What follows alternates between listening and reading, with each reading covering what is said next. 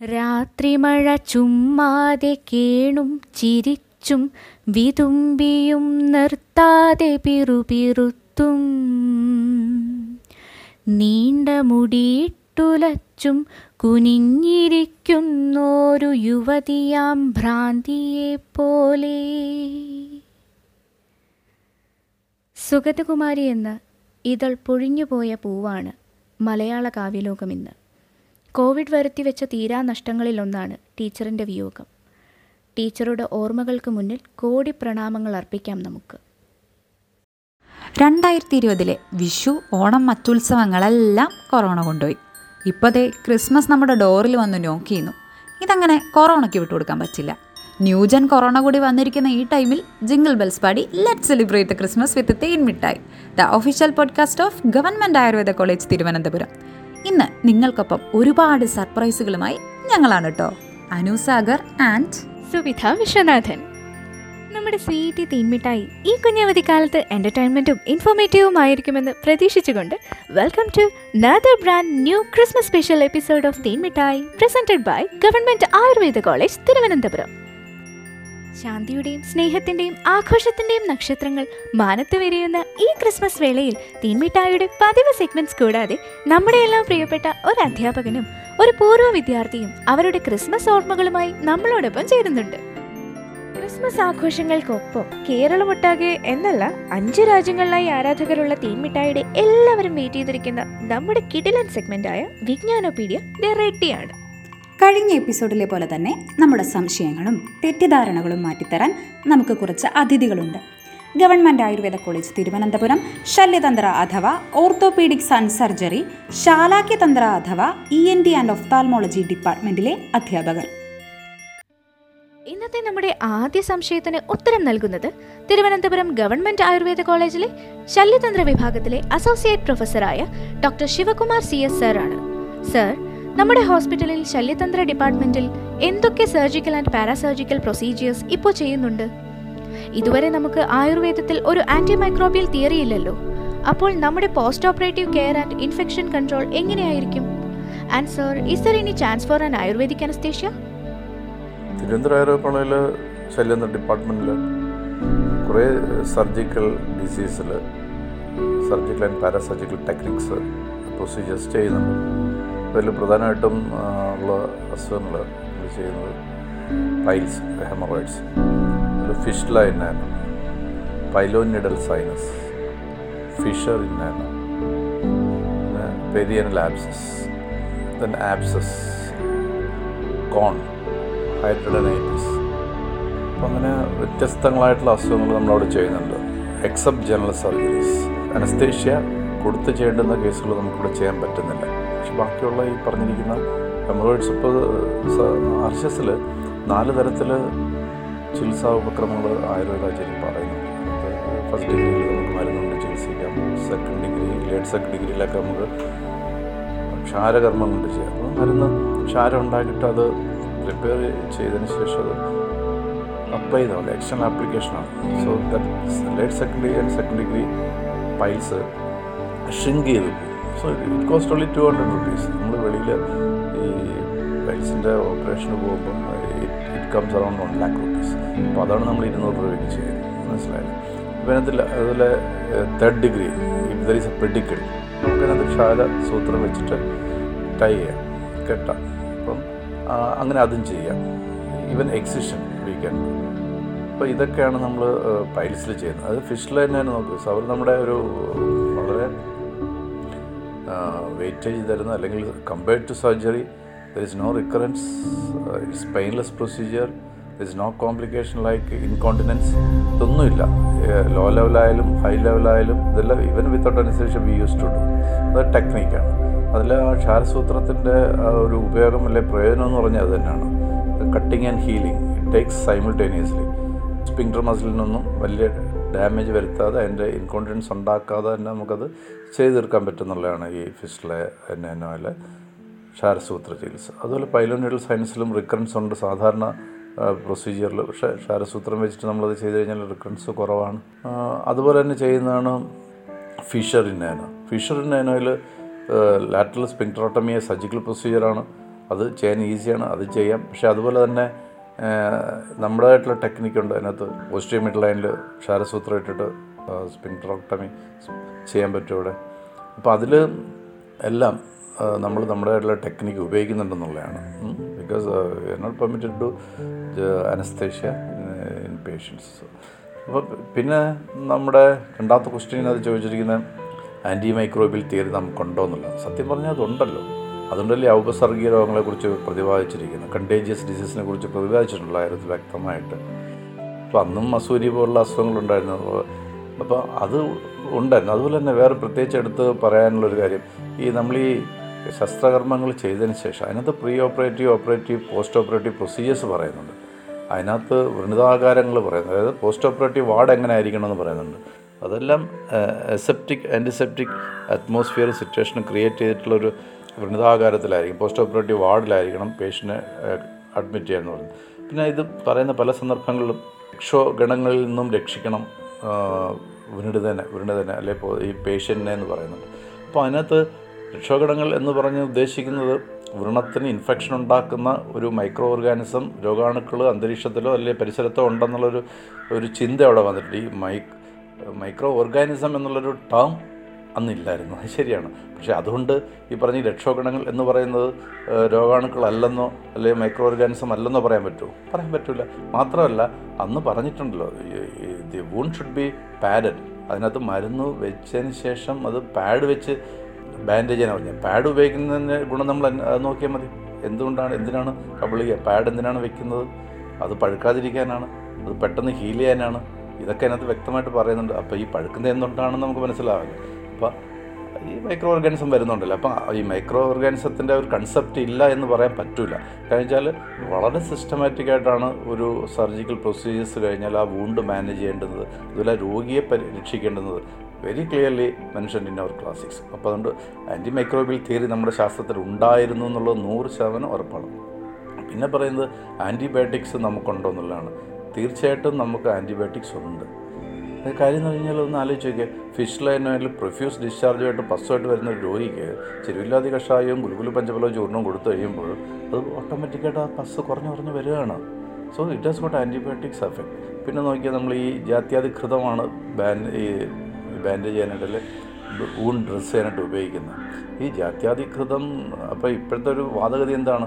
ഇത് സയന്റിഫിക്കലി നിങ്ങൾ പ്രൂവ് ചെയ്തിട്ടുണ്ടോ? It is scientifically proved it is effective അത് പബ്മെഡിൽ anti microbial effect of Jatyadighrita is clearly mention in that journal അതൊരു comparative സ്റ്റഡിയാണ് ഇന്നത്തെ നിലവിലുള്ള ആന്റിബയോട്ടിക് ക്രീമിനേക്കാളും അല്ലെങ്കിൽ അതിനോടൊപ്പം തന്നെ എഫക്റ്റ് ഉള്ള ഒരു മരുന്നാണ് ജാത്യാധികൃത അപ്പം ആന്റിബയോട്ടിക് ആയിട്ടുള്ള എക്സ്റ്റേണൽ ഇന്റേണൽ മെഡിസിൻ ഇല്ല എന്ന് പറയുന്നത് ശരിയല്ല.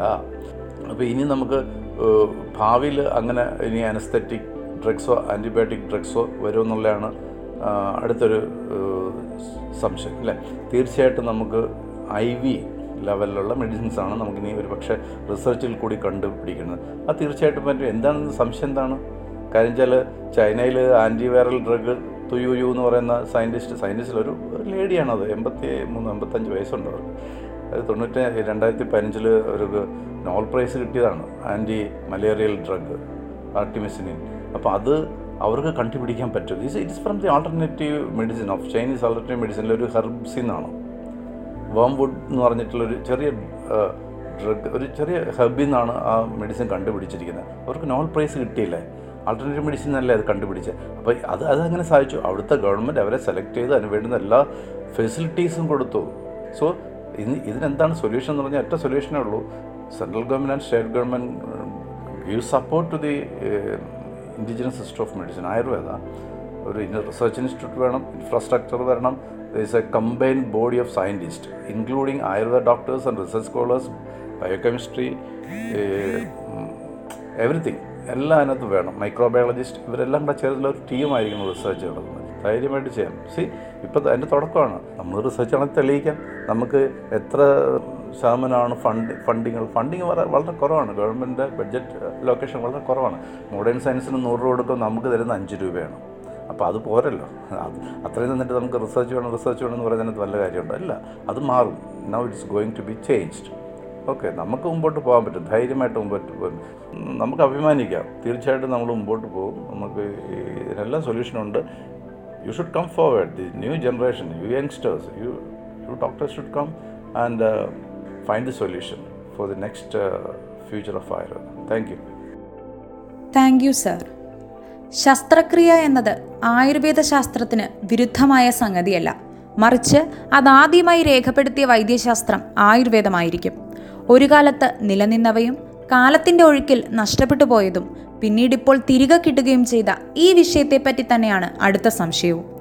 Doctor Kusumam Joseph professor department of Shalakyatantra Government Ayurveda College Thiruvananthapuram. Ma'am സർജറിക്കുള്ള അനുമതി നമ്മുടെ ആയുർവേദ ഫീൽഡിൽ എന്തൊക്കെ മാറ്റങ്ങളാവും ഉണ്ടാക്കുന്നത്? അത് എത്രത്തോളം എഫക്റ്റീവ് ആവുമെന്നാണ് തോന്നുന്നത്? സർജറി ചെയ്യാനുള്ള പെർമിഷൻ ആയുർവേദക്കാർക്ക് കിട്ടിയതിനകത്ത് ഒരു സാധാരണ ആയുർവേദ എല്ലാ ആയുർവേദക്കാരെയും പോലെ ഒരു സാധാരണ ആയുർവേദക്കാരി എന്ന നിലയിൽ എനിക്ക് സന്തോഷവും തൃപ്തിയും തന്നെ. നമ്മൾ ഒത്തിരി എതിർപ്പുകൾ നേരിടേണ്ടി വരും. ഒന്ന് മോഡേൺ ഡോക്ടർ കമ്മ്യൂണിറ്റിയിൽ നിന്നാണ്. പിന്നെ ആയുർവേദത്തിന് ഇത് ഒരു പ്രായോഗികമായിട്ട് പ്രായോഗികമാക്കാൻ പറ്റുകയാണെങ്കിൽ നമുക്ക് വലിയൊരു പ്രൊമോഷൻ സാധ്യതയുള്ള സാധ്യത ഇത് കൊണ്ടുവരുന്നുണ്ട്.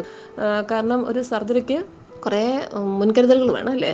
സർജറിയുമായിട്ടൊക്കെ ബന്ധപ്പെടുത്തി ചിന്തിക്കുമ്പം. അത് അതാദ്യം നമ്മൾ ഡെവലപ്പ് ചെയ്യണം. പേഴ്സണലി തന്നെ നമ്മൾ പഠനകാലത്ത് തന്നെ ഡെവലപ്പ് ചെയ്യണം. രണ്ടാമത് അതിനുള്ള സെറ്റപ്പൊക്കെ നമ്മുടെ കോളേജുകളിലുണ്ടോ എന്ന് നോക്കുക. അപ്പോൾ ഒരു ഒരു സർജറിയുടെ സമയത്ത് നല്ല എസെപ്റ്റിക് ആയിട്ടുള്ള ഒരു തിയേറ്റർ നമുക്കുണ്ടോ? തിയേറ്ററിൽ ഇതിനെക്കുറിച്ച് നല്ല ബോധ്യമുള്ള തിയേറ്റർ സ്റ്റാഫ് അത് ക്ലീനിങ് സ്റ്റാഫ് തൊട്ട് തിയേറ്ററിലെ നേഴ്സുമാർ തൊട്ടുള്ള കാര്യങ്ങളൊക്കെ നമുക്കുണ്ടോ?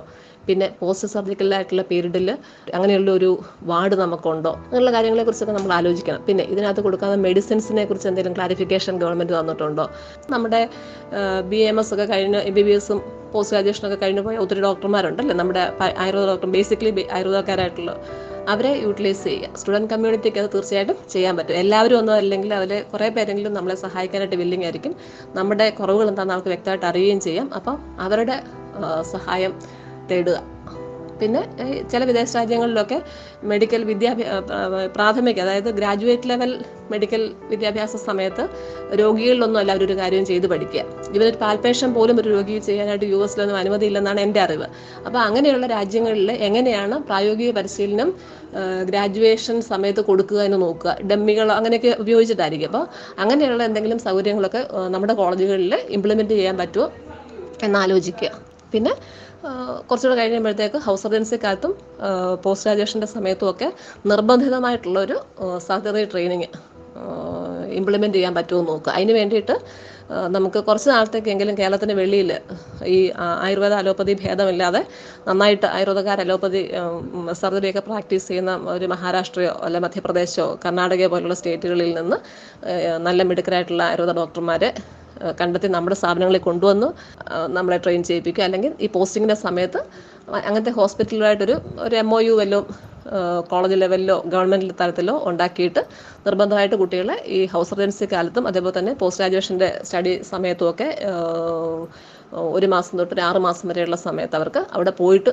സർജറി ചെയ്ത് പഠിക്കാനുള്ള ഒരു സൗകര്യം കൂടെ ഉണ്ടാക്കിയെടുക്കാനായിട്ട് പറ്റിയാൽ കൊള്ളാം. പിന്നെ ഇങ്ങനെയൊക്കെ എക്വിപ്ഡായിട്ട് നമ്മൾ ഇറങ്ങുമ്പോൾ കേരളത്തിലെ ആയുർവേദ ഡോക്ടർമാർക്ക് പ്രത്യേകിച്ച് ഒരു ജോബ് ഓപ്പർച്യൂണിറ്റി വളരെ കുറവാണല്ലേ? അപ്പോൾ അങ്ങനെ എക്വിപ്ഡായിട്ടുള്ള നമ്മൾ നമ്മുടെ ഒരു ഡോക്ടേഴ്സിന്റെ പൂൾ ഉണ്ടാക്കിയിട്ട് നമുക്ക് നാഷണൽ ലെവലിൽ ഇപ്പോൾ റിമോട്ട് ഇന്ത്യയിലൊക്കെ ഇപ്പം ആ, യു പിയുടെയോ ആ, അല്ലെങ്കിൽ ബീഹാറിന്റെയൊക്കെ റിമോട്ടായിട്ടുള്ള ഏറ്റവും റിമോട്ടായിട്ടുള്ള ഏരിയയിലൊന്നും മിനിമം വൈദ്യസഹായം പോലും ലഭ്യമല്ലാത്ത ഒത്തിരി സ്ഥലങ്ങൾ കാണാം. അങ്ങനെയുള്ള സ്ഥലങ്ങളിൽ വർക്ക് ചെയ്യാൻ വേണ്ടിയിട്ട് ഡോക്ടർമാരെ അവർക്ക് ആവശ്യവും കാണും. അങ്ങനെയുള്ള സൗകര്യ സ്ഥലങ്ങളിൽ പോയി ജോലി ചെയ്യാൻ വില്ലിംഗ് ആയിട്ടുള്ള ആയുർവേദ ഡോക്ടർമാരുണ്ടെങ്കിൽ അവരെ ഗവൺമെന്റ് തലത്തിൽ അബ്സോർബ് ചെയ്യാനുള്ള പോസ്റ്റ് ചെയ്യാനുള്ള നടപടികളൊക്കെ സ്വീകരിക്കാനായിട്ടും ആയുഷ് ഡിപ്പാർട്ട്മെന്റിനോട് ഔദ്യോഗികമായിട്ട് ആവശ്യപ്പെടാം. ഇങ്ങനെയൊക്കെ ഇങ്ങനെയൊക്കെയാണ് നമുക്ക് ഈ ഈ ഒരു സർജറി ചെയ്യാനുള്ള അനുവാദത്തെ നമുക്ക് പോസിറ്റീവായിട്ട് മാറ്റിയെടുക്കാൻ പറ്റും. മതി എന്നാണ് എനിക്ക് തോന്നുന്നത്.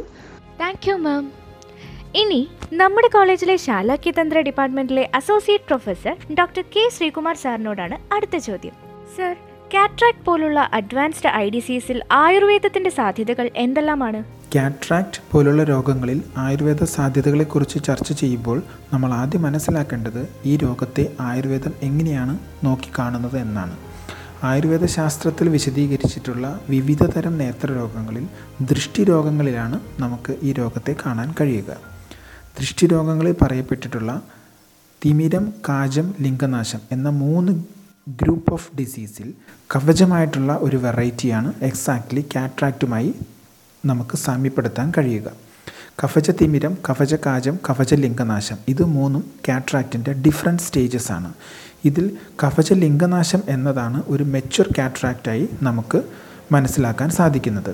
ലിംഗനാശം എന്ന പേര് വരാനുള്ള കാരണം തന്നെ അത് ലിംഗം അതായത് ചക്ഷുരിന്ദ്രിയ ശക്തിയെ നശിപ്പിക്കുന്ന ഒരു രോഗമായതുകൊണ്ടാണ്. ആയുർവേദത്തിൽ ബ്ലൈൻഡ്നെസ് എന്ന വാക്കിന്റെ യഥാർത്ഥ ഒരു ടേമായിട്ട് നമുക്ക് ഉപയോഗിക്കാൻ കഴിയുന്നത് ലിംഗനാശം എന്ന ഒരു വാക്കാണ്.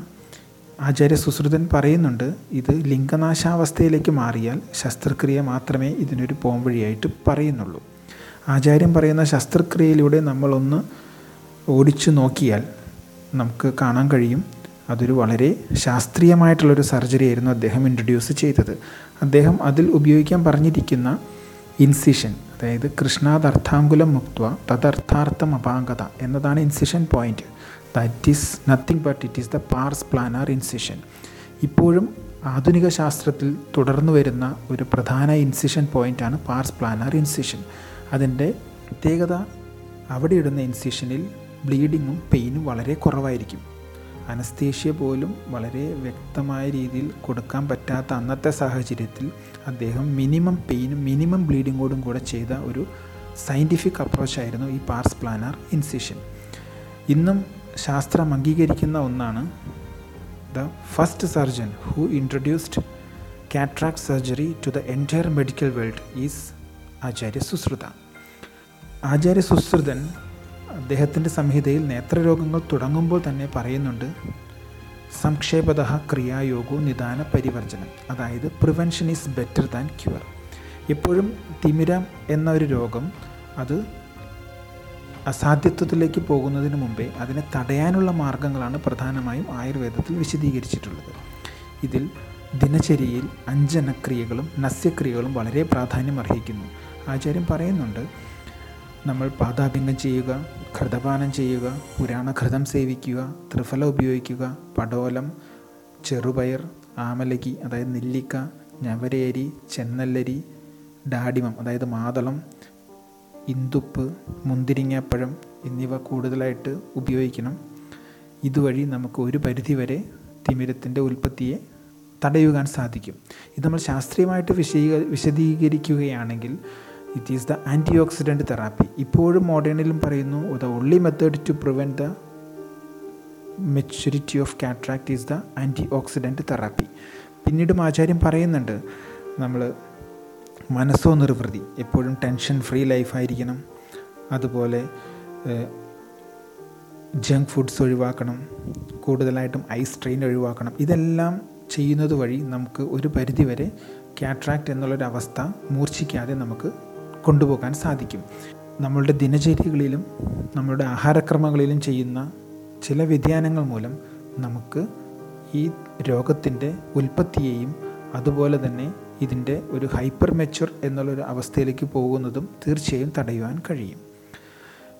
ചില അവസ്ഥകളിൽ അത് ഡയബറ്റിക് റെറ്റിനോപ്പതി പോലുള്ള ചില അവസ്ഥകൾ രൂപപ്പെട്ടിട്ട് അതിന്റെ ഭാഗമായിട്ട് തിമിരം വരുന്നതിന്റെ ഒരു ആഫ്റ്റർ ഇഫക്റ്റായി സർജിക്കൽ ഇൻഡിക്കേഷന് പോലും പറ്റാത്ത അവസ്ഥയാണ്. അതായത് സർജറി ചെയ്താലും കാഴ്ച കിട്ടാത്ത ഒത്തിരി ആളുകൾ ഇപ്പോഴും കാഴ്ചക്കുറവുമായിട്ട് ജീവിക്കുന്നുണ്ട്. അതിന്റെ അർത്ഥം ഈ നേത്രരോഗങ്ങളിൽ ദൃഷ്ടിരോഗങ്ങൾക്കാണ് ആചാര്യം. പ്രധാനമായിട്ടും പറയുന്നു രോഗം വന്നാൽ ചികിത്സിച്ച് മാറ്റാൻ വളരെ ബുദ്ധിമുട്ടുള്ള ഒരു ഗ്രൂപ്പ് ഓഫ് ഡിസീസസ് ആണ്. അതുകൊണ്ട് നിങ്ങൾ ഈ രോഗം വരാതെ നോക്കൂ. അതും ആയുർവേദം ഇപ്പോഴും അനുശാസിക്കുന്നതും prevention is better than cure എന്നതാണ്. താങ്ക് യു സാർ സാറ് പറഞ്ഞ പോലെ ആയുർവേദം മുന്നോട്ട് വയ്ക്കുന്നതും ഇതേ ആശയമാണ്. Prevention is better than cure ഇനി നമുക്കൊപ്പം Government Ayurveda College Thiruvananthapuram department of Shalyatantra associate professor doctor Sreelekha ma'am ആണ്. മാം എല്ലാ സർജിക്കൽ പ്രൊസീജിയേഴ്സും നമ്മുടെ ശാസ്ത്രത്തിൽ പറയപ്പെട്ടിരിക്കുന്ന അഷ്ടവിധ ശസ്ത്രകർമ്മങ്ങളിൽ ഉൾപ്പെടുന്നവയാണോ? സജ്ഞാഹരണം അഥവാ അനസ്തേഷ്യ ആയുർവേദത്തിലെ ശസ്ത്രക്രിയകൾക്ക് ഉപയോഗിച്ചിരുന്നില്ലേ മാം തീർച്ചയായും എല്ലാ സർജിക്കൽ പ്രൊസീജിയേഴ്സിനെയും ആയുർവേദത്തിൽ പറയുന്ന അഷ്ടവിധ ശസ്ത്രകർമ്മത്തിൽ ഉൾപ്പെടുത്തുവാൻ സാധിക്കും. ശസ്ത്രകർമ്മങ്ങൾ എട്ട് വിധത്തിലാണ് ഉള്ളത്. ഛേദനം ഭേദനം ലേഖനം വേദനം ഏഷണം ആഹരണം വിശ്രാവണം സീവനം തുടങ്ങിയവ. സർജിക്കൽ പ്രൊസീജിയേഴ്സിൽ ആദ്യം ഇൻസിഷൻ അഥവാ ഭേദനമാണ് ചെയ്യുന്നത്. അതിനുശേഷം രോഗാവസ്ഥയിലുള്ള ശരീരഭാഗത്തിന്റെ ഛേദനം അഥവാ എക്സിഷൻ ലേഖനം അഥവാ സ്ക്രേപ്പിംഗ് അതേപോലെ തന്നെ വിശ്രാവണം ട്രെയിനിങ് തുടങ്ങിയ കർമ്മങ്ങൾ ആവശ്യാനുസരണം ചെയ്യുന്നു. ഉദാഹരണമായി അപ്പൻഡിസെക്ടമിയിൽ ആദ്യം ഇൻസിഷൻ ഇട്ടതിന് ശേഷം രോഗബാധിതമായ അപ്പൻഡിക്സ് എന്ന അവയവത്തെ ഛേദിച്ചു കളയുന്നു. എക്ടമി അഥവാ എക്സിഷൻ ചെയ്യുന്നു. ആപ്സസ് അഥവാ വിദ്രതിയിൽ ഭേദനവും പൂയ വിശ്രാവണവുമാണ് ചെയ്യുന്നത്. അതുതന്നെയാണ് incision and drainage of pus എന്ന് പറയുന്നത്. ലാപ്രോട്ടമി പോലെയുള്ള പ്രൊസീജിയേഴ്സിനെയും ഭേദനകർമ്മത്തിൽ ഉൾപ്പെടുത്താവുന്നതാണ്. ലേഖനകർമ്മത്തിൽ ബി പി എച്ചിന്റെ സർജറി ഡി ആൻസി ഇവയെയും ഉൾപ്പെടുത്താം. അടുത്തത് ആഹരണം അഥവാ എക്സ്ട്രാക്ഷൻ എന്ന കർമ്മമാണ്. ഇതിൽ എല്ലാവിധ ഫോറിൻ ബോഡീസിനെയും അതായത് ശാരീരികവും ആഗന്തുജവുമായ ശല്യങ്ങളെ പുറത്തേക്ക് വലിച്ച് എടുത്ത് കളയുകയാണ് ചെയ്യുന്നത്. ഉദാഹരണത്തിന് decayed tooth kidney stone impacted foetus എന്നിവയുടെ എക്സ്ട്രാക്ഷൻ. ഇനിയുള്ളത് വേദനം അഥവാ പങ്ക്ചറിംഗ് ആണ്. ഈ കർമ്മത്തിൽ വെസൽസ് ഓർഗൻസ് ഇവയുടെ വേദനമാണ് നടത്തുന്നത്. സിരാവേദം ഒരു ചികിത്സാവിധിയായി നമ്മുടെ ശാസ്ത്രത്തിൽ മാത്രമേ പറയുന്നുള്ളൂ. മൂത്രവൃദ്ധി അഥവാ ഹൈഡ്രോസിൽ അസൈറ്റിസ് ഇവയുടെ ശസ്ത്രക്രിയകൾ കോളോസ്റ്റോമി ഗ്യാസ്ട്രോജെജനോസ്റ്റോമി പോലെയുള്ള സർജിക്കൽ പ്രൊസീജിയേഴ്സ് ഇവയെല്ലാം തന്നെ വേദനകർമ്മത്തിൽ ചേർക്കാവുന്നതാണ്. ഫിസ്റ്റുല സൈനസ് എന്നീ രോഗങ്ങളിൽ ട്രാക്റ്റിന്റെ ഗതി കണ്ടുപിടിക്കുന്നതിനും പ്രോബ് ഉപയോഗിച്ച് ഏഷണകർമ്മം ചെയ്യുന്നു. ഏഷണകർമ്മത്തിൽ ശരീര അവയവങ്ങളെയും രോഗാവസ്ഥയെയും കണ്ടു മനസ്സിലാക്കുന്നതിനും ചികിത്സ ചെയ്യുന്നതിനും സാധിക്കുന്നു. ഉദാഹരണത്തിന് ലാപ്രോസ്കോപ്പി എൻഡോസ്കോപ്പി ആർത്രോസ്കോപ്പി മുതലായവ. അടുത്തത് സീവനം എന്ന കർമ്മമാണ്. രക്തസ്രാവം തടയുന്നതിനും ട്രൊമാറ്റിക് വൂൺസ് അഥവാ സദ്യോവ്രണത്തിലും എല്ലാ ശസ്ത്രക്രിയകളുടെയും അവസാനമായും സീവനം അഥവാ സ്യൂച്ചറിങ് ആണ് ചെയ്യുന്നത്. ഈ അഷ്ടവിധ ശസ്ത്രകർമ്മങ്ങൾ എന്നത് ബേസിക് സർജിക്കൽ ടെക്നിക്സ് തന്നെയാണ്. സുശ്രുതാചാര്യൻ കാലങ്ങൾക്ക് മുൻപ് തന്നെ ഇവയെക്കുറിച്ച് വ്യക്തമായ ഒരു ധാരണ നൽകിയിട്ടുണ്ട്. ശസ്ത്രക്രിയ ചെയ്യുമ്പോൾ ഈ എട്ട് സർജിക്കൽ പ്രൊസീജിയേഴ്സും ആവശ്യമനുസരിച്ച് കമ്പൈൻഡ് ആയിട്ടാണ് ചെയ്യുന്നത്. സാങ്കേതിക വിദ്യയിൽ മാറ്റങ്ങൾ വന്നിട്ടുണ്ടെങ്കിലും എല്ലാ സർജിക്കൽ പ്രൊസീജിയേഴ്സും ഈ എട്ട് ശസ്ത്രകർമ്മത്തിൽ അധിഷ്ഠിതമാണ്. സജ്ഞാഹരണം അഥവാ അനസ്തീഷയെക്കുറിച്ച് ആയുർവേദ ശാസ്ത്രത്തിൽ പ്രതിപാദിക്കുന്നുണ്ട്. പേശികൾക്ക് അയവ് വരുത്തി അതിലൂടെ സർജറി എളുപ്പമാക്കുവാനും രോഗിക്ക് വേദനയില്ലാതെ സർജറി നടത്തുവാനും വേണ്ടിയാണ് അനസ്തീഷ്യ കൊടുക്കുന്നത്. ആൽക്കഹോൾ ഒപ്പിയം തുടങ്ങിയ ദ്രവ്യങ്ങളാണ് അനസ്തറ്റൈസ് ചെയ്യാൻ ആയുർവേദത്തിൽ ഉപയോഗിച്ചിരുന്നത്. വിദ്രതി അഥവാ ആപ്സസ് മൂടഗർഭം ഇമ്പാക്റ്റഡ് ഫീറ്റസ് ഇവയുടെ ശസ്ത്രക്രിയ വിവരിക്കുമ്പോൾ രോഗിക്ക് മദ്യം കൊടുക്കണം എന്ന് പറയുന്നുണ്ട്. ആധുനിക ശാസ്ത്രത്തിലും അനസ്തറ്റൈസ് ചെയ്യുവാൻ തുടക്കത്തിൽ മദ്യവും ഓപ്പിയവും തന്നെയാണ് ഉപയോഗിച്ചത്. അതിനുശേഷമാണ് ഈത്തർ ഗ്യാസിന്റെ പ്രയോഗം കണ്ടുപിടിച്ചത്. സമ്മോഹധൂപം എന്ന ഒരു ധൂപനയോഗം കശ്യപ സംഹിതയിൽ പറയുന്നുണ്ട്.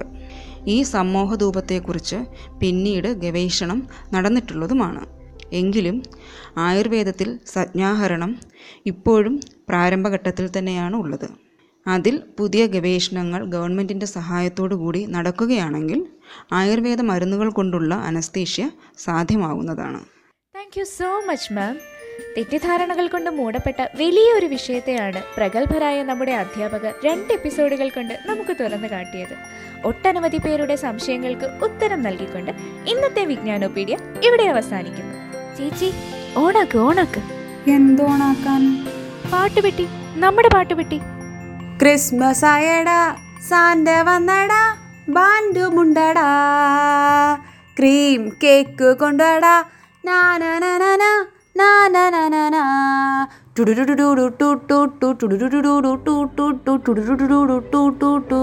എന്റെ പൊന്നേച്ചി ഒന്ന് നിർത്ത് ഇതല്ല നമ്മുടെ പാരഡി വരുന്നുണ്ട്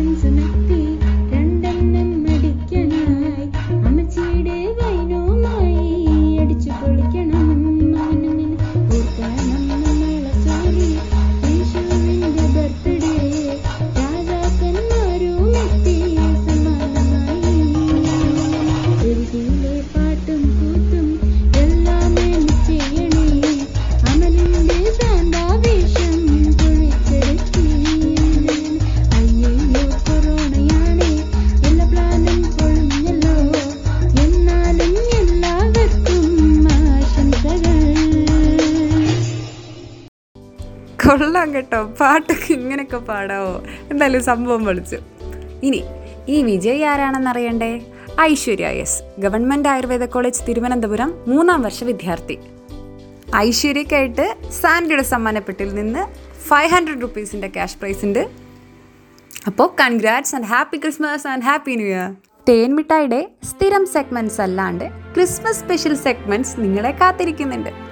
അതിനു മുന്നേ നമുക്ക് നമ്മുടെ ബോളിയിലേക്കൊന്ന് പോയാലോ? പറയാൻ ബാക്കി വെച്ച വിശേഷങ്ങളുമായി നമ്മുടെ സ്വന്തം നിബിനിക്ക നമ്മോടൊപ്പമുണ്ട്. ഒട്ടും വൈകാതെ നമുക്ക് നമ്മുടെ തേൻമിഠായിയുടെ ഫേവറേറ്റ് സെഗ്മെന്റ് ആയ തിരുവനന്തപുരം ബോളിയിലേക്ക് പോകാം. നിബിനിക്ക നമ്മളെ അത്യുഗ്രൻ കോളേജ് മാഗസിൻ ഡാപ്പിന്റെ വിശേഷങ്ങളൊക്കെ പറഞ്ഞ് പീക്ക് സ്റ്റേജിൽ നിർത്തിയേക്കുമല്ലേ നിബിനിക്കയുടെയും ഡാപ്പിന്റെയും വിശേഷങ്ങൾ കേൾക്കാൻ എ വി സി മുഴുവനും കാത്തിരിക്കുകയാണ്. ഡാപ്പ് എ വി സിയുടെ ഹൃദയത്തോട് ഏറെ ചേർന്നിരിക്കുന്ന ഓർമ്മകളിൽ ഒഴിച്ചുകൂടാനാകാത്ത ഒരു സൃഷ്ടി തന്നെയാണ്. അതിനെ അതിന്റെ പൂർണ രൂപത്തിൽ എത്തിക്കാൻ നിപിനിക്ക അടക്കമുള്ള അന്നത്തെ മാഗസിൻ കമ്മിറ്റിക്കാർ പെട്ട പാട് ചില്ലറയൊന്നുമല്ല. ഡാപ്പിന്റെ ഒപ്പം കൂട്ടിക്കെട്ടാവുന്ന ഒരു പിടി ഓർമ്മകളിലും അനുഭവങ്ങളിലും ഒന്നാണ് ജി എ വി സിയിൽ പാട്ടായ ഒരു രഹസ്യം. ഡാപ്പിന് വേണ്ടി എം ടി വാസുദേവൻ നായർ സാറിനെ ഇന്റർവ്യൂ എടുക്കാൻ പോയി അബദ്ധം പറ്റി മറ്റാരുടെ ഇന്റർവ്യൂ എടുത്ത കഥ ചേട്ടന്മാർ പറഞ്ഞു കേട്ടിട്ടുണ്ടല്ലോ. എന്തായിരുന്നു അന്ന് ശരിക്കും സംഭവിച്ചത്? പിന്നീട് എങ്ങനെയാണ് എം ടി വാസുദേവൻ നായർ സാറിന്റെ അടുത്തെത്തിയത്? അതൊരു വളരെ രസമുള്ള സംഭവം തന്നെയായിരുന്നു ഞങ്ങൾക്കും. ശരിക്കും പറഞ്ഞാൽ ഇപ്പോൾ ഞങ്ങൾ ചിന്തിക്കണം എം ടിയുടെ ഞങ്ങൾക്ക് ഒരു പരിചയമില്ല അദ്ദേഹമായിട്ട് ഞങ്ങളൊരു സർക്കിളിലോ ആർക്കും ഒരു പരിചയമോ അദ്ദേഹത്തെ യാതൊരു കോണ്ടാക്റ്റും അദ്ദേഹം അറിയാമല്ലോ വളരെ അധികായനായ ഒരു സാഹിത്യകാരനാണ് അദ്ദേഹം. സ്വഭാവം കൊണ്ട് കുറച്ച് പരിക്കനാണെന്ന് നമുക്കുള്ള ഒരു അറിവാണ്. അപ്പോൾ വായ പുസ്തകങ്ങളിലൂടെ അല്ലാതെ അദ്ദേഹത്തെ നമുക്ക് അറിയില്ല അപ്പോൾ അദ്ദേഹത്തിന് അപ്പോൾ നേരിട്ട് ഞങ്ങളുടെ ഞങ്ങൾക്കുണ്ടായ ഞങ്ങളുടെ ലിമിറ്റഡ് നോളജ് ഉണ്ട് ഞങ്ങളുടെ ആദ്യ ഐഡിയ എന്ന് പറഞ്ഞാൽ മാതൃഭൂമിയുടെ ഓഫീസിലേക്ക് ചെന്ന് അദ്ദേഹത്തിന്റെ കോൺടാക്ട് നമ്പർ വേണം. കാരണം അദ്ദേഹം എഡിറ്റോറിയൽ ബോർഡിലുള്ളത് നമുക്കറിയാം. കോഴിക്കോടാണ്. നമുക്ക് തിരുവനന്തപുരത്തുള്ള നമുക്ക് ഓഫീസിലേക്ക് ചെല്ലാം അപ്പോൾ ഞാനാണ് ഉദ്യമം ഏറ്റെടുത്തത്. ഞാനാണ് ചെന്നത്. അപ്പം നേരെ ചെന്ന് മാതൃഭൂമിയുടെ ഓഫീസിൽ ചെല്ലുമ്പോൾ ഞാൻ ചോദിക്കുന്നു എം നമ്പർ അപ്പം ഇന്ന കോളേജിൽ നിന്ന് വരികയാണ് ഇന്നത്തെ കോളേജിന്റെ മാഗസിൻ എടുത്താണ് എനിക്ക് ഇദ്ദേഹത്തെ നമ്പർ വേണമെന്ന് പറയുന്നു. അദ്ദേഹം എനിക്കൊരു നമ്പർ തരും.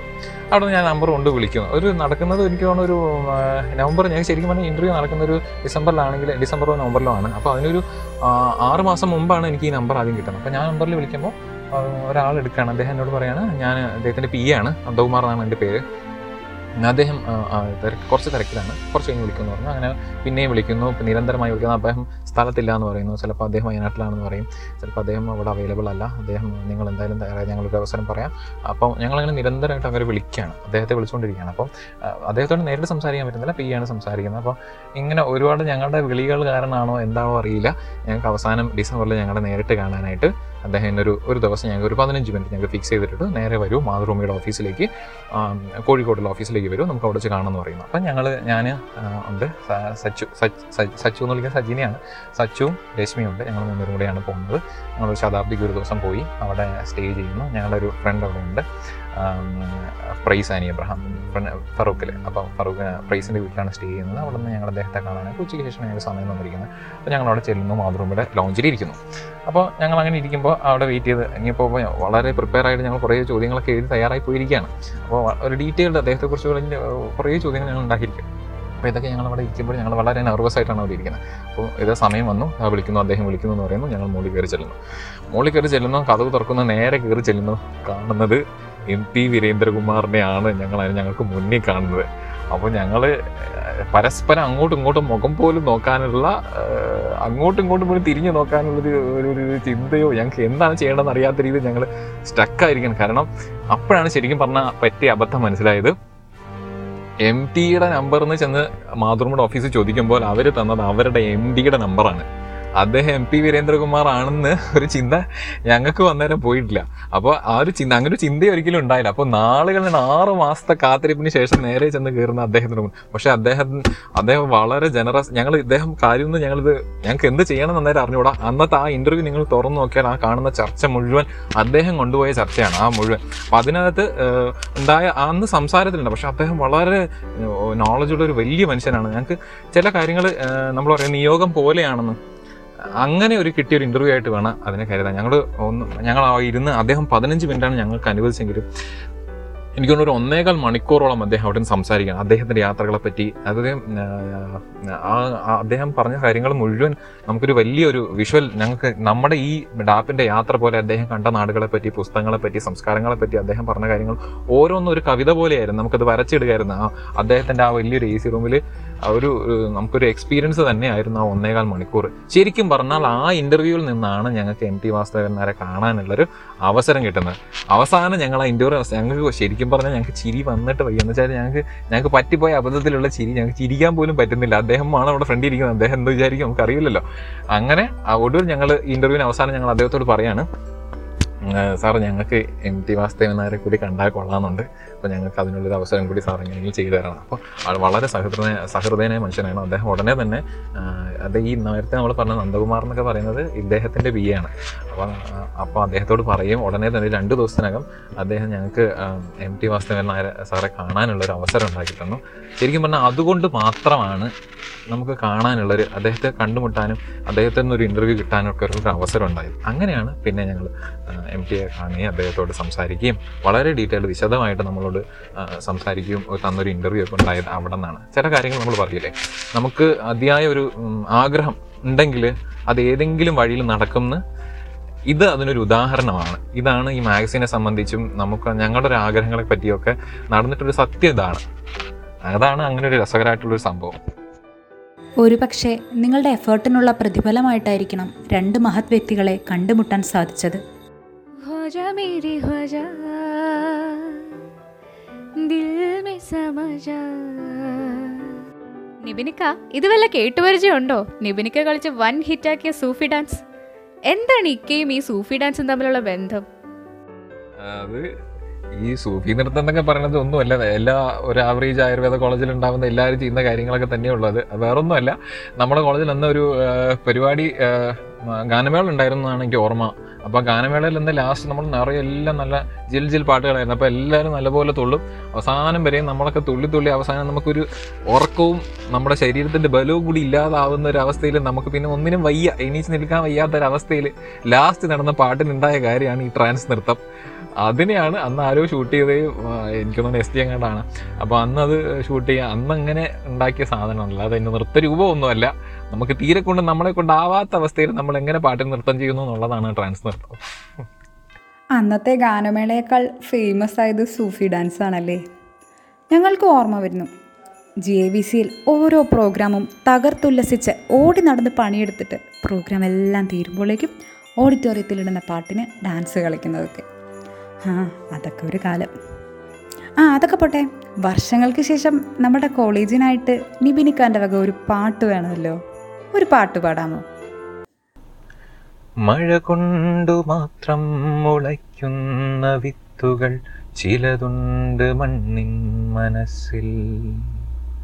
പ്രണയത്തിനായി മാത്രമെരിയുന്ന ജീവന്റെ തിരികളുണ്ടാത്മാവിനുള്ളിൽ ഒരു ചുംബനത്തിനായി ദാഹം ശമിക്കാതെ എരിയുന്ന പൂവിതൾ തുമ്പുമായി.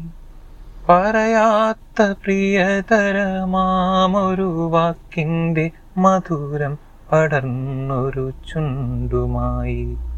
വെറുതെ പരസ്പരം നോക്കിയിരിക്കുന്നു നിറമൗന ചഷകത്തിനൊരുപുറം നാം. മഴ കൊണ്ടു മാത്രം മുളയ്ക്കുന്ന വിത്തുകൾ ചിലതുണ്ട് മണ്ണിൻ മനസ്സിൽ. അരെ വാ അടിപൊളി. താങ്ക് യു നിബിനിക്ക നമ്മളെല്ലാം നിബിനിക്കയ്ക്കൊപ്പം ജി എ വി സിയിലൂടെ നടന്ന് നടന്ന് ഇത് ലാസ്റ്റ് ക്വസ്റ്റ്യനിലെത്തിയിരിക്കുന്നു ജി എ വി സിയിലെ സ്റ്റുഡൻസിനോട് എന്താണ് ഇക്കയ്ക്ക് പറയാനുള്ളത്? സ്റ്റുഡൻസിനോട് പറയാനുള്ള ലെവലിലേക്കൊക്കെ ഞാൻ ഉയർന്നിട്ടുണ്ടോയെന്ന് എനിക്ക് തോന്നുന്നില്ല പക്ഷേ എനിക്കൊരു കാര്യം എപ്പോഴും ഒന്ന് രണ്ട് കാര്യങ്ങൾ പറയാൻ എപ്പോഴും തോന്നിയിട്ടുള്ള ഒരു കാര്യം എന്ന് വെച്ചാൽ നമ്മളൊക്കെ നമ്മളെല്ലാം ഒരുമിപ്പിക്കുന്ന ഇപ്പോൾ ഇറങ്ങിപ്പോയി ഞങ്ങളെയാണെങ്കിൽ നിങ്ങളെയൊക്കെ ഒരുമിപ്പിക്കുന്നത് ആയുർവേദ കോളേജ് കോളേജ് എന്നൊരു ടൈറ്റിലാണ്. അപ്പോൾ എന്താണ് ആയുർവേദ കോളേജ്? ഒരു പ്രൊഫഷണൽ വിദ്യാഭ്യാസ സ്ഥാപനമാണ് അല്ലേ? അപ്പം നമ്മളൊക്കെ വരുമ്പോഴുള്ള നമ്മുടെ പർട്ടിക്കുലർ ഉദ്ദേശം എന്ന് പറഞ്ഞാൽ നമ്മളൊക്കെ ഒരു ഒരു പ്രൊഫഷണൽ കോഴ്സ് പഠിക്കാൻ വന്നൊരു ഉദ്ദേശമാണ്. അപ്പോൾ അത് എവിടെയും നമ്മുടെ ഈ യാത്രയിൽ ഒരിക്കലും നഷ്ടപ്പെട്ടു പോകാതിരിക്കുക നമ്മൾ ഇവിടെ നിന്ന് ഇറങ്ങുമ്പോൾ ഒരു പ്രൊഫഷണലായി ഇറങ്ങുക. ഇവിടെ ഇറങ്ങിക്കഴിഞ്ഞ് നമുക്ക് സമ്പാദിക്കാനുള്ളതല്ല അറിവ്. നമ്മൾ ഈ കാലഘട്ടത്തിൽ ഇവിടെ ജീവിക്കുമ്പോൾ ആയുർവേദ കോളേജിൽ പഠിക്കുന്ന ഈ കാലഘട്ടത്തിൽ നമുക്ക് കിട്ടാവുന്ന അറിവുകൾ സ്വാംശീകരിച്ചുകൊണ്ട് പ്രൊഫഷണൽ ആറ്റിറ്റ്യൂഡ് കൂടി ഒരു ലൈഫിൽ നിന്ന് പുറത്തിറങ്ങാമെന്നുള്ളതായിരിക്കണം നമ്മുടെ ചിന്ത. നമുക്ക് ഒരുപാട് എനിക്ക് എനിക്കും അറിയാം. ഞാനൊക്കെ സ്കൂളിൽ നിന്ന് വരുമ്പോൾ ഒരു വലിയ ചാർവാകന്റെ പോലെ കാണുന്നത് മാത്രം വിശ്വസിക്കുന്ന കൂട്ടത്തിൽ വിശ്വസിക്കുന്ന ആൾ കൂടിയായിരുന്നു ഞാൻ. അപ്പോൾ എനിക്കൊക്കെ ഇത്രയും നാൾക്ക് ശേഷമാണ് ശരിക്കും പറഞ്ഞാൽ നമുക്ക് പല കാര്യങ്ങളും ഇത് ആ ഇതിങ്ങനെയാണ് ഇങ്ങനെയാണെന്ന് നമുക്ക് കുറേ നമുക്ക് പലപ്പോഴും ഇങ്ങനെ ഒരു കാഴ്ച കാണുന്നത് മാത്രമേ വിശ്വസിക്കൂ എന്ന് വിചാരിക്കുന്നവരെ സംബന്ധിച്ച് ഇങ്ങനെയുള്ള കാര്യങ്ങൾ വിശ്വസിക്കുക വളരെ ബുദ്ധിമുട്ടാണ്. അപ്പോൾ നമ്മൾ മനസ്സ് സ്വയം മനസ്സിലാവാൻ കുറേ സമയമെടുത്തു. പക്ഷേ നിങ്ങളെ പോലുള്ളവർക്ക് ഇന്ന് ആ സമയം നിങ്ങൾ അതിനെക്കുറിച്ച് സംശയിക്കേണ്ട കാര്യമില്ല. നിങ്ങൾക്കത് പരീക്ഷിക്കാം. ഇതൊരു മതമല്ല ഇതൊരു ശാസ്ത്രം തന്നെയാണ്. ശാസ്ത്രത്തിൽ മാത്രമേ നമുക്ക് ഒന്നും പ്രത്യേകിച്ചൊരു നമ്മൾ ചോദ്യം ചെയ്തുകൊണ്ട് നമുക്കതിന് പക്ഷേ അതിനെ പഠിച്ച് നമ്മളതിനെ സംശയിച്ചിട്ടേ കാര്യമുള്ളൂ. ഞങ്ങളൊക്കെ ചെയ്തിട്ട് ഞാൻ എനിക്കൊക്കെ പറ്റിയ അബദ്ധം എന്ന് പറഞ്ഞു കഴിഞ്ഞാൽ പഠിക്കുന്നതിന് മുന്നേ ഇതിനെ ചോദ്യം ചെയ്യാന്നുള്ളതായിരുന്നു. കണ്ടന്റും കാര്യങ്ങളും മനസ്സിലാക്കാതെ നൂറ് ചോദ്യങ്ങൾ അതിനെക്കുറിച്ച് ഉന്നയിച്ചുകൊണ്ടിരിക്കുക എന്നുള്ള കാര്യമാണ് ഞാൻ ചെയ്ത കാര്യം. അതാണ് എനിക്ക് പറ്റിയ അബദ്ധം. കാരണം ഞാൻ പലപ്പോഴും കാര്യങ്ങളെക്കുറിച്ച് മനസ്സിലാക്കാതെ വെറുതെ ചോദ്യങ്ങൾ ചോദിച്ച് നമ്മൾ വെറുതെ യുക്തി ഭദ്രമാക്കാനുള്ള നമ്മുടെ യുക്തി നമ്മുടെ ലിമിറ്റഡ് അറിവിനെ ഭദ്രമാക്കാനുള്ള ശ്രമങ്ങൾ നടത്തിക്കൊണ്ടിരിക്കുന്നത് വെറും വ്യർത്ഥമാണ്.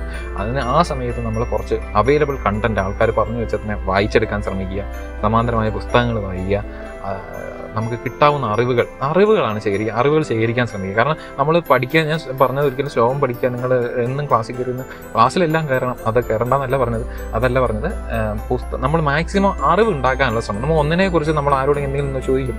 ചോദിക്കും നമുക്കത് അറിയില്ല എന്ന് പറയാതിരിക്കാനുള്ള അവസരം. അതായത് നമുക്ക് മിനിമം നോളജ് ഓരോ കണ്ടീഷനെ കുറിച്ച് നമുക്ക് ഉണ്ടാവാനുള്ള ഒരു അവസരമാണ് ഈ ആയുർവേദ കോളേജിൽ നമുക്ക് കിട്ടുന്നത്. ഒരു യു ജി കാലഘട്ടം എന്ന് പറഞ്ഞാൽ നമ്മളെ സംബന്ധിച്ച് ഒരു സുവർണ കാലഘട്ടമാണ്. ഒരു പി ജി കിട്ടുന്നതിനെ പി ജിക്ക് കിട്ടുന്നതിനേക്കാളും ഒരു സുവർണ കാലഘട്ടമാണ് യു ജി കാലഘട്ടം. കാരണം ഈ കോളേജ് നമുക്കുള്ളതാണ്. ഒരാൾ നിങ്ങൾ ഒരു ഡിപ്പാർട്ട്മെന്റിൽ കയറുന്നതിന് ഒരു അധ്യാപകനോ ഒരു ഒരു വിദ്യാർത്ഥിയോ ഒരു ഒരാളോ നമ്മൾ ഒരു യു ജി വിദ്യാർത്ഥി ഒരിക്കലും തടുക്കൂല. ഏത് ഡിപ്പാർട്ട്മെന്റിൽ കയറി ചെല്ലാനും ഏത് കേസ് കാണാനും ഒക്കെ ഉള്ള സ്വാതന്ത്ര്യം നമുക്ക് ആയുർവേദ കോളേജിൽ യു ജി വിദ്യാർത്ഥി എന്ന നിലയിലുണ്ട്. ആ കാലഘട്ടം മാക്സിമം ഉപയോഗിക്കുക. ഇവിടെ നിന്ന് പഠിച്ചുകൊണ്ട് പ്രൊഫഷണലായി പുറത്തിറങ്ങുക. ഒരു കേസെങ്കിൽ ഒരു കേസ് അത് വ്യക്തമായി അറിയാനും കണ്ടാൽ മനസ്സിലാക്കാനും നമുക്കറിയുന്ന പോലെ ചികിത്സ ചെയ്യാനും ഉള്ളൊരു മിനിമം പാഠം പഠിച്ചുകൊണ്ട് മാത്രം പുറത്തിറങ്ങി ഇതൊരു പ്രൊഫഷണൽ പ്രൊഫഷനായി പ്രാക്ടീസ് ചെയ്യാനുള്ള ഒരു ചിന്തയോടുകൂടി നമ്മൾ പഠിക്കണം. ഒരു പ്രൊഫഷണലായി പുറത്തിറങ്ങുക എന്നുള്ളതാണ് എനിക്ക് പറയാനുള്ളത്. ഇവിടെ നിന്ന് ഇറങ്ങിയിട്ട് പുറത്ത് എവിടെയെങ്കിലും ചെന്നെന്ന് എല്ലാം കുറേ പേര് അങ്ങനെ പ്രാക്ടീസ് ചെയ്യാനുള്ള അധ്യാപകരുടെ കൂടെയോ അല്ലെങ്കിൽ വേറെ എവിടെയെങ്കിലും അറിവുള്ളവരുടെ കൂടെയൊക്കെ നിൽക്കാനുള്ളത് പലരിൽ നിന്ന് പഠിക്കാറുണ്ട്. പക്ഷെ അത് എല്ലാവർക്കും പറ്റുന്ന കാര്യമല്ല. എനിക്കൊന്നും അതങ്ങനെ പറ്റിയിരുന്നില്ല.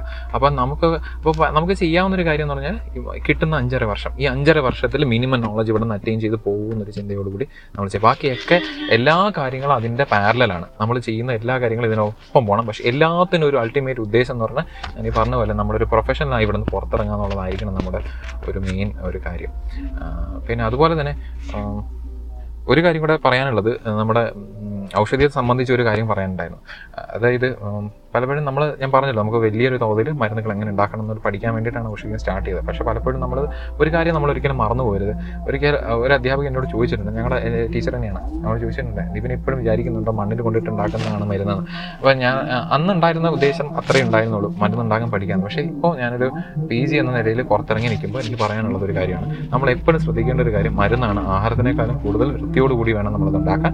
അപ്പം ഉണ്ടാക്കുമ്പോൾ നമ്മൾ ഓരോ മരുന്നുകൾ എടുക്കുമ്പോഴും അതിന്റെ അളവിലും അത് കഴുകി ഉണക്കേണ്ടതിനെ കഴുകി ഉണക്കിയും അതിനെ പ്രോസസ്സ് ചെയ്യേണ്ടതിനെ പ്രോസസ്സ് ചെയ്തും അതിന്റെ വൃത്തി എന്ന് പറയുന്നത് നൂറ് ശതമാനം കീപ്പ് ചെയ്തുകൊണ്ട് മാത്രമേ നമ്മൾ ആ പരിപാടിക്ക് ഇറങ്ങാവൂ. അത് ചെയ്യുന്നത് നമ്മൾ കൊടുക്കുന്നത് മരുന്നാണെന്നുള്ള ചിന്ത വേണം. അപ്പോൾ നമ്മൾ പരിപാടി നട നടക്കും. അതിനോടൊപ്പം ഈ കാര്യം കൂടെ നമ്മൾ കൺസിഡർ ചെയ്യണം.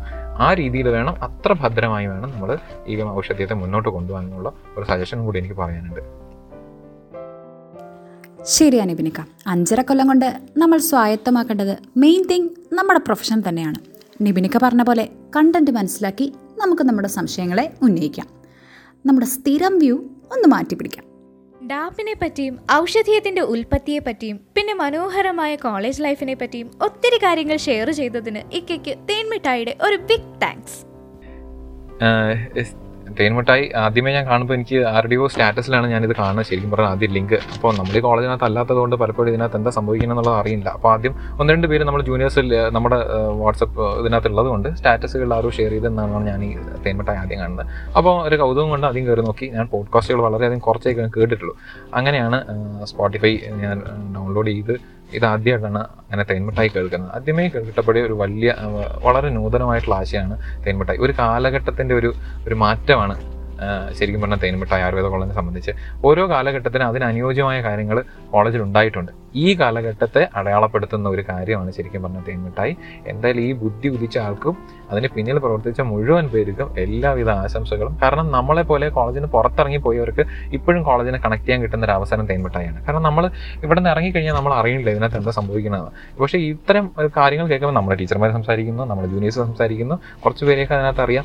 അപ്പോൾ അവർ സംസാരിക്കുന്നത് കേൾക്കുമ്പോൾ നമുക്കൊരു ബന്ധം ഇപ്പോഴും നമ്മുടെ കോളേജിൽ നിൽക്കുന്ന പോലൊരു അനുഭവം നമുക്ക് അതിൽ നിന്ന് കിട്ടുകയാണ് അതുകൊണ്ട് തേൻമിഠായിക്ക് എല്ലാവിധ ആശംസകളും പുതിയ പുതിയ മാറ്റങ്ങളുമായിട്ട് തേൻമിഠായി മുന്നോട്ട് പോട്ടെ. കൂടുതൽ കൂടുതൽ സെഷൻസ് വരട്ടെ. ഇതൊരു ഡിജിറ്റൽ പ്ലാറ്റ്ഫോമാണ് അത് കാരണം ഒരിക്കലും നശിക്കുന്ന ഒരു സാധനമല്ല. നിങ്ങളൊരു ഡേറ്റാബേസിലേക്ക് അപ്ലോഡ് ചെയ്ത സാധനം എന്നൊക്കെയായിട്ട് അതങ്ങനെ നിലനിൽക്കുകയാണ്. അതുകൊണ്ട് തന്നെ ഇതൊരു അനശ്വരമായിട്ടുള്ള വാക്കായിട്ട് നിലനിൽക്കട്ടെ. എല്ലാവിധ ആശംസകളും. ഓക്കെ നിബിനിക്ക. ഇനി നിബിനിക്കാന്റെ മുന്നോട്ടുള്ള ലൈഫും അടിപൊളിയായിരിക്കട്ടെ.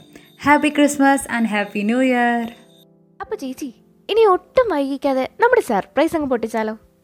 പിന്നല്ലാതെ എല്ലാവരും വെയിറ്റ് ചെയ്തിരിക്കുക നക്ഷത്രങ്ങൾ കൂടുകൂട്ടിയ മനസ്സിൽ സ്നേഹത്തിന്റെ പുൽക്കൂട് തീർത്ത് ഉണ്ണീശോയുടെ തിരുപ്പിറവി നമ്മൾ ആഘോഷിക്കുമ്പോൾ ക്രിസ്മസ് ഓർമ്മകളുടെ ലഹരി പകരാൻ തിരുവനന്തപുരം ഗവൺമെന്റ് ആയുർവേദ കോളേജിലെ കായ ചികിത്സാ വിഭാഗത്തിലെ അസിസ്റ്റന്റ് പ്രൊഫസറായ നമ്മുടെ സ്വന്തം ഡോക്ടർ സുനീഷ് മോൻ സർ നമ്മോടൊപ്പം ചേരുന്നു. എല്ലാ പ്രിയപ്പെട്ട കൂട്ടുകാർക്കും ഹൃദയം നിറഞ്ഞ ക്രിസ്തുമസ് നവവത്സര ആശംസകൾ നേരുന്നു. തേൻമിഠായിലേക്ക് ഞാൻ ആദ്യമായിട്ടാണ് വരുന്നത്. നയന എന്നോട് പറഞ്ഞത് എന്റെ ക്രിസ്മസ് ഓർമ്മകൾ പങ്കുവയ്ക്കാനായിട്ട്. എല്ലാവരെയും പോലെ വളരെ സാധാരണമായ ഓർമ്മകളാണ് എനിക്കും ക്രിസ്മസിനെ കുറിച്ചുള്ളത്. എങ്കിലും നിങ്ങളോട് എന്തു പറയണം എന്ന് ആലോചിച്ചപ്പോൾ വളരെ സ്വാഭാവികമായി എന്നിലേക്ക് വന്ന ഒന്ന് രണ്ട് കാര്യങ്ങൾ പറഞ്ഞ് ഞാൻ വേഗം അവസാനിപ്പിക്കാം. എന്റെ കുട്ടിക്കാലം വളരെ ഗ്രാമാന്തരീക്ഷത്തിൽ നാട്ടിൻപുറത്ത് ഒരു സാധാരണ സ്കൂളിലാണ് ഞാൻ പഠിച്ചത്. ഒന്ന് മുതൽ നാല് വരെ ഒരു സ്കൂളിൽ പിന്നീട് മറ്റൊരു സ്കൂളിൽ അഞ്ച് മുതൽ പത്ത് വരെ. ഈ ഒന്ന് മുതൽ നാല് വരെ ഞാൻ പഠിച്ച school C M S L P S എന്നാണ് അതിന്റെ പേര്. ഏറ്റവും പ്രിയപ്പെട്ട അധ്യാപകർ നമ്മുടെ ഓർമ്മയിലേക്ക് വരുന്ന ഏറ്റവും പ്രിയപ്പെട്ട അധ്യാപകർ അവിടെ ഉണ്ടായിരുന്നു.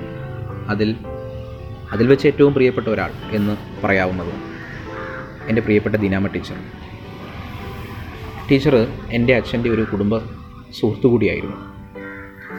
അപ്പോൾ രണ്ടാം സ്റ്റാൻഡേർഡ് മുതൽ നാലാം ക്ലാസ് വരെയും പിന്നീടും ആ സ്കൂൾ വിട്ടതിന് ശേഷവും ക്രിസ്മസ് കാലത്ത് കാലത്ത് ടീച്ചർ ഞങ്ങളെ വീട്ടിലേക്ക് ക്ഷണിക്കും. ഞങ്ങളെന്ന് പറയുമ്പോൾ ഞാനും എന്റെ അച്ഛനും അമ്മയും എന്റെ രണ്ട് സഹോദരിമാരും. ടീച്ചർ ഏതാണ്ട് സ്കൂളൊക്കെ വിട്ട് പത്താം സ്റ്റാൻഡേർഡിന് കഴിഞ്ഞതിന് ശേഷവും ഈ ഒരു ക്രിസ്മസ് കാലം അതായത് ടീച്ചറിന് പിന്നീട് കുറേ ആരോഗ്യ പ്രശ്നങ്ങളൊക്കെ ഉണ്ടായി വയ്യാ വൈ തീരെ വയ്യാതാകുന്ന ആ സമയം വരെയും ഏതാണ്ട് പത്ത് പന്ത്രണ്ട് വർഷത്തോളം അന്ന് രണ്ടാം ക്ലാസ്സിൽ തുടങ്ങിയ ആ ശീലം. ഒരുപക്ഷെ ആയുർവേദ കോളേജിലേക്ക് വന്ന് അതിനുശേഷമാണ് പിന്നീട് അതൊക്കെ നഷ്ടമായതെന്ന് പറയാം. ആ സമയത്ത് ക്രിസ്മസിന് ടീച്ചർ വീട്ടിലേക്ക് ഞങ്ങൾ ക്ഷണിക്കും. അപ്പോൾ ഈ തീരെ ചെറിയ പ്രായത്തിലാണ് ഒരുപക്ഷെ അന്നത്തെ ആ രുചികൾ ഇപ്പോഴും ഓർമ്മയിൽ കൂടുതൽ തിളങ്ങി നിൽക്കുന്നത്. അന്ന് ഇന്നത്തെ പോലെ എല്ലാ ദിവസവും വിഭവസമൃദ്ധമായിട്ടുള്ള ആഹാരം കഴിക്കാൻ രുചികൾ അനുഭവിക്കാനൊന്നും അന്ന് കഴിയുമായിരുന്നില്ല. അപ്പോൾ അന്നത്തെ ദിവസം ടീച്ചറിന്റെ വീട്ടിൽ ഞങ്ങളായിരുന്നു വിശിഷ്ട അതിഥികൾ ഇഷ്ടംപോലെ ആഹാരം പലതരത്തിലുള്ള രുചികൾ. അന്ന് പകൽ മുഴുവൻ ഇഷ്ടംപോലെ കളിക്കാം. ടീച്ചറിന് രണ്ട് മക്കളെന്ന് പറയുന്നത് ഞങ്ങളുടെ രണ്ട് മുതിർന്ന ചേച്ചിമാരായിരുന്നു അവർ. അപ്പോൾ ആ ദിവസങ്ങൾ ക്രിസ്മസ് കാലം എന്ന് പറയുന്നത് തീർച്ചയായിട്ടും ടീച്ചർ നൽകിയ ആ സ്നേഹവും വാത്സല്യവുമാണ് എന്റെ ഓർമ്മയിൽ നിലനിൽക്കുന്നത്. ഇത്തരം ഓർമ്മകൾ വളരെ സാധാരണമായി നിങ്ങളിൽ എല്ലാവർക്കും വന്നിട്ടുള്ളതാകും. ഇതൊക്കെ സാധാരണ ഓർമ്മകൾ തന്നെയാണ്. പക്ഷെ സാധാരണമാണെങ്കിൽ പോലും ഇവ നമ്മളിൽ ഉണ്ടാക്കിയ ആ സ്നേഹത്തിന്റെ മുദ്രകുത്തൽ അതൊക്കെ തന്നെയാണ് ഇപ്പോഴും നമ്മുടെ ജീവിതത്തെ മുന്നോട്ട് നയിക്കുന്നത് എന്നതിൽ യാതൊരു സംശയവുമില്ല. തിരിച്ചതുപോലെ ടീച്ചറിനെയും ഞങ്ങൾ ടീച്ചറിനെയും കുടുംബത്തെയും ഒക്കെ പെരുന്നാളിന് വീട്ടിലേക്ക് ക്ഷണിക്കുമായിരുന്നു. അപ്പോൾ ക്രിസ്മസും പെരുന്നാളും ഓണവും ഒക്കെ തന്നെ നമ്മളെ സംബന്ധിച്ച് എന്തൊക്കെയോ വലിയ വലിയ ഉദാത്തമായ പങ്കുവയ്ക്കലിന്റെ ഉത്സവങ്ങൾ കൂടിയാണ്. ഹൃദയം നിറഞ്ഞ് മതിമറന്ന് ഉത്സവത്തിൽ പങ്കെടുക്കുന്ന ഒരു പ്രതീതിയാണ് ഇത്തരം വിശിഷ്ട ദിവസങ്ങളെല്ലാം തന്നെ നമ്മുടെ ജീവിതത്തിലേക്ക് നൽകുന്നത്. ഇപ്പോൾ നമ്മൾ പുതിയൊരു സാഹചര്യത്തിൽ ജീവിക്കുന്നു. എന്തുകൊണ്ടും വെല്ലുവിളികൾ നിറഞ്ഞ ഒരു കാലഘട്ടത്തിൽ ജീവിക്കുമ്പോഴും ജീവിതം ഇനിയും പ്രിയപ്പെട്ടതാകാൻ സാധ്യതയുണ്ട് എന്ന് ഓർമ്മിപ്പിക്കുന്നത്. ഇത്തരം ആഘോഷങ്ങളിൽ നമ്മൾ നടത്തുന്ന സ്നേഹത്തിന്റെ പങ്കുവയ്ക്കലുകൾ തന്നെയാണ്. എന്റെ പ്രിയപ്പെട്ട കുട്ടികളെ ഈ ഒരു കെട്ടകാലത്തിലും നിങ്ങളുടെ സന്തോഷങ്ങളും നിങ്ങളുടെ ഇത്തരത്തിലുള്ള പരിപാടികളും എന്തിന് നിങ്ങളുടെ സ്റ്റാറ്റസുകളിൽ നിങ്ങൾ അനുഭവിക്കുന്ന നിങ്ങൾ പരസ്പരം പങ്കുവയ്ക്കുന്ന സ്നേഹത്തിന്റെ നുള്ളിൽ നുലിരകൾ കാണുമ്പോൾ തീർച്ചയായും ഇനി വരുന്ന കാലഘട്ടത്തിന്റെ എല്ലാ വെല്ലുവിളികളെയും നേരിടുവാൻ നിങ്ങളുടെ ഈ സ്നേഹ കൂട്ടായ്മയ്ക്ക് കഴിയും എന്നുള്ള പ്രതീക്ഷയാണ് എനിക്കുള്ളത്. എല്ലാ പ്രിയപ്പെട്ട കുട്ടികൾക്കും ഹൃദയം നിറഞ്ഞ ക്രിസ്മസ് നവവത്സരാശംസകൾ നേരുന്നു. എത്രയും വേഗം നമുക്ക് പരസ്പരം കണ്ടുമുട്ടാൻ കഴിയട്ടെ എന്ന് ആത്മാർത്ഥമായി ആഗ്രഹിക്കുന്നു. ആശംസകൾ. നന്ദി. മാലാഖമാരുടെ സംഗീതം നിറഞ്ഞു നിൽക്കുന്ന മഞ്ഞ് പെയ്യുന്ന ഈ ഡിസംബറിൽ ക്രിസ്മസ് ഓർമ്മകൾ കൊണ്ട് നമ്മളെ നൊസ്റ്റാൽജി അടുപ്പിക്കാൻ ജി എ വി സിയുടെ സ്വന്തം പൂർവ വിദ്യാർത്ഥി നമ്മുടെ പ്രിയപ്പെട്ട ഹരിശങ്കർ ചേട്ടൻ. ഹരിശങ്കർ ചേട്ടൻ എന്ന് പറഞ്ഞാൽ ആരും അറിയൂല. അറിയണമെങ്കിൽ പുട്ടാലിച്ചേട്ടൻ എന്ന് പറയണം. കോളേജിലെ ക്രിസ്മസ് അനുഭവം എന്ന് പറയുമ്പോൾ എല്ലാവരുടെയും മനസ്സിൽ ഓടി വരുന്ന പോലെ എന്റെ മനസ്സിലും വന്നത് നമ്മുടെ കരോൾ തന്നെയാണ്. കരോൾ എന്ന് പറയുമ്പോൾ നമ്മൾ യൂണിയൻ റൂമിൽ നിന്നാണ് നമ്മൾ കരോളൊക്കെ സ്റ്റാർട്ട് ചെയ്യുക. അതിൽ പ്രത്യേകിച്ച് എന്റെ ഓർമ്മ എന്ന് പറഞ്ഞു കഴിഞ്ഞാൽ എന്റെ ഒരു സെക്കൻഡ് ഇയറും ഫൈനൽ ഇയറും ഞാൻ തന്നെയായിരുന്നു ക്രിസ്മസ് പപ്പയായിട്ടുണ്ടായിരുന്നത്. അപ്പോൾ എന്റെ നമ്മുടെ യൂണിയൻ റൂമിൽ നിന്ന് നമ്മൾ നമ്മളിത് സംഭവമൊക്കെ പിള്ളേരെല്ലാവരും വാടകയൊക്കെ എടുത്തിട്ട് ക്രിസ്മസ് പപ്പയുടെ വേഷമൊക്കെ കെട്ടിയിട്ട് നമ്മളവിടുന്ന് യൂണിയൻ റൂമിൽ നിന്ന് മറ്റേ ബാൻഡ് മേളത്തോടെ ബാൻഡ് മേളത്തോടു കൂടി നമ്മൾ ഒരു ഉത്സവം പ്രതീതി ആടിപ്പാടി പിള്ളേർ ജൂനിയേഴ്സും സീനിയേഴ്സൊക്കെ ആയിട്ട് നമ്മൾ ഓരോ ക്ലാസ് പോയി. ഓരോ ക്ലാസ് പോവും. ഓരോ ക്ലാസ് പോയിട്ട് നമ്മുടെ കൂട്ടത്തിൽ മറ്റേ നമ്മുടെ കരോൾ പാടാനുള്ള പിള്ളേരും ഉണ്ടാവും. എന്നിട്ട് ഓരോ ക്ലാസ് പോയി കരോൾ ഒക്കെ പാടി നമ്മൾ കയ്യിൽ കുറേ മുട്ടായൊക്കെ ഉണ്ടാവും. മുട്ടായൊക്കെ വെതറി ക്ലാസ് റൂമിൽ പിന്നെ ക്ലാസ് റൂമിൽ ഒരു അങ്ങോട്ടും ഇങ്ങോട്ടും ഫുൾ ആട്ടവും പാട്ടവും ഒക്കെ ആയി. പിന്നെ അവിടുത്തെ ക്ലാസ്സിലെ പിള്ളേരൊക്കെ വിളിച്ചിറക്കി. അവരും കൊണ്ട് ഓരോ ക്ലാസ് ക്ലാസ്സായി നമ്മൾ ഇറങ്ങി. പിന്നെ അങ്ങനെ കോളേജ് മൊത്തം. അതായത് ഓരോ കോളേജിലെ ഓരോ വരാന്തകളും ഓരോ ഡിപ്പാർട്ട്മെന്റുകളും നമ്മൾ അതായത് എല്ലാവരും ജൂനിയർ സീനിയേഴ്സ് വേദവന്യ എല്ലാവരും ഒരു അടിപൊളി സംഭവമാണ്. നമ്മൾ ഫുള്ളിങ്ങനെ ഓടി നടന്ന് പിന്നെ ആ സമയത്തൊക്കെ പറഞ്ഞു കഴിഞ്ഞാൽ ഫുൾ ആട്ടവും പാട്ടവും പറയണ്ടല്ലോ. അങ്ങനെയൊക്കെ ആയി. ഫുൾ നമ്മളങ്ങനെ ഫുൾ ഡിപ്പാർട്ട്മെന്റും കറങ്ങി നടന്ന് പിന്നെ അവസാനം നമ്മൾ നമ്മുടെ സാക്ഷാൽ ഓഡിറ്റോറിയത്തിലേക്ക് എത്തും. ഓഡിറ്റോറിയത്തിൽ പിന്നെ ഫുൾ മറ്റേ മ്യൂസിക് ഓൺ ഫുൾ പാട്ടും ബഹളമൊക്കെ ആയിട്ട് അവിടെ ഫുൾ നമ്മുടെ ഓഡിറ്റോറിയം കോളേജ് ഫുള്ള് ഉണ്ടാവും.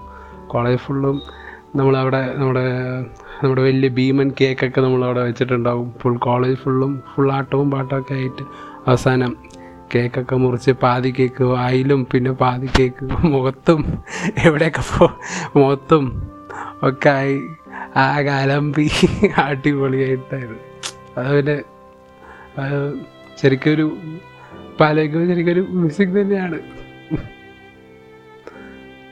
പിന്നെ നമ്മൾ ഈ പ്രത്യേകിച്ച് എന്റെ വേറൊരു പറഞ്ഞ ഈ ക്രിസ്മസ് പപ്പയുടെ വേഷം കെട്ടിയിട്ട് നമ്മൾ ഭയങ്കര ഇങ്ങനെ ചുമ്മാ കിടന്ന് തുണ്ടുമല്ലോ അപ്പം ഇങ്ങനെ ചോദിക്കും എങ്ങനെ എന്ത് തീ എന്താണ് എന്താ ഇത്ര എനർജി ആരെങ്കിലും അപ്പോൾ ഞാൻ പറയും പ്രത്യേകിച്ച് അത് അത് വേറൊന്നുമല്ല. നമ്മളിപ്പോൾ മുഖം മുഖം മറച്ചു കഴിഞ്ഞാൽ നമ്മൾ ആരാന്ന് അറിയുന്ന പോലും ഇല്ലല്ലോ. അപ്പം കിടന്ന് ആടെന്താണ്? ഒരു വലിയ സംഭവം തന്നെയാണ് അത്. നമ്മുടെ ക്രിസ്മസ് കാര്യങ്ങൾ പറയുന്നത്. വലിയ മിസ്സിങ് ആണ്. ജി എ ബി സി കണ്ട കിടിലം ക്രിസ്മസ് പപ്പയാണ്. ഇപ്പോൾ ജി എ ബി സിയിലെ കരോളിന്റെയും ക്രിസ്മസിന്റെയും ഒക്കെ ഓർമ്മകൾ നമ്മളോടൊപ്പം ഷെയർ ചെയ്തത്. തേൻമിഠായിയുടെ വക വലിയൊരു താങ്ക്സ്. കൂടെ happy Christmas and happy new year.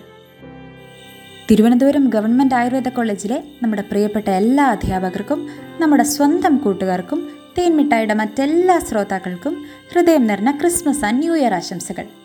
വിജ്ഞാനവും പാട്ടും ഓർമ്മകളും നിറഞ്ഞ ഇന്നത്തെ എപ്പിസോഡ് നമുക്ക് വൈൻഡ് അപ്പ് ചെയ്യാം. Here we are signing off Anu Sagar and Suvidha Viswanathan. സ്നേഹം മണ്ണിൽ മനുഷ്യനായി പിറന്നതിന്റെ ഓർമ്മയ്ക്കായി നാടെങ്ങും ആഘോഷത്തിരികൾ തെളിയുന്ന ഈ വേളയിൽ കേട്ടിരിക്കാം തേനൂറ് നേരത്തിനായി കാതോർത്തിരിക്കാം. Thenmittayi the official podcast of Government Ayurveda College Thiruvananthapuram.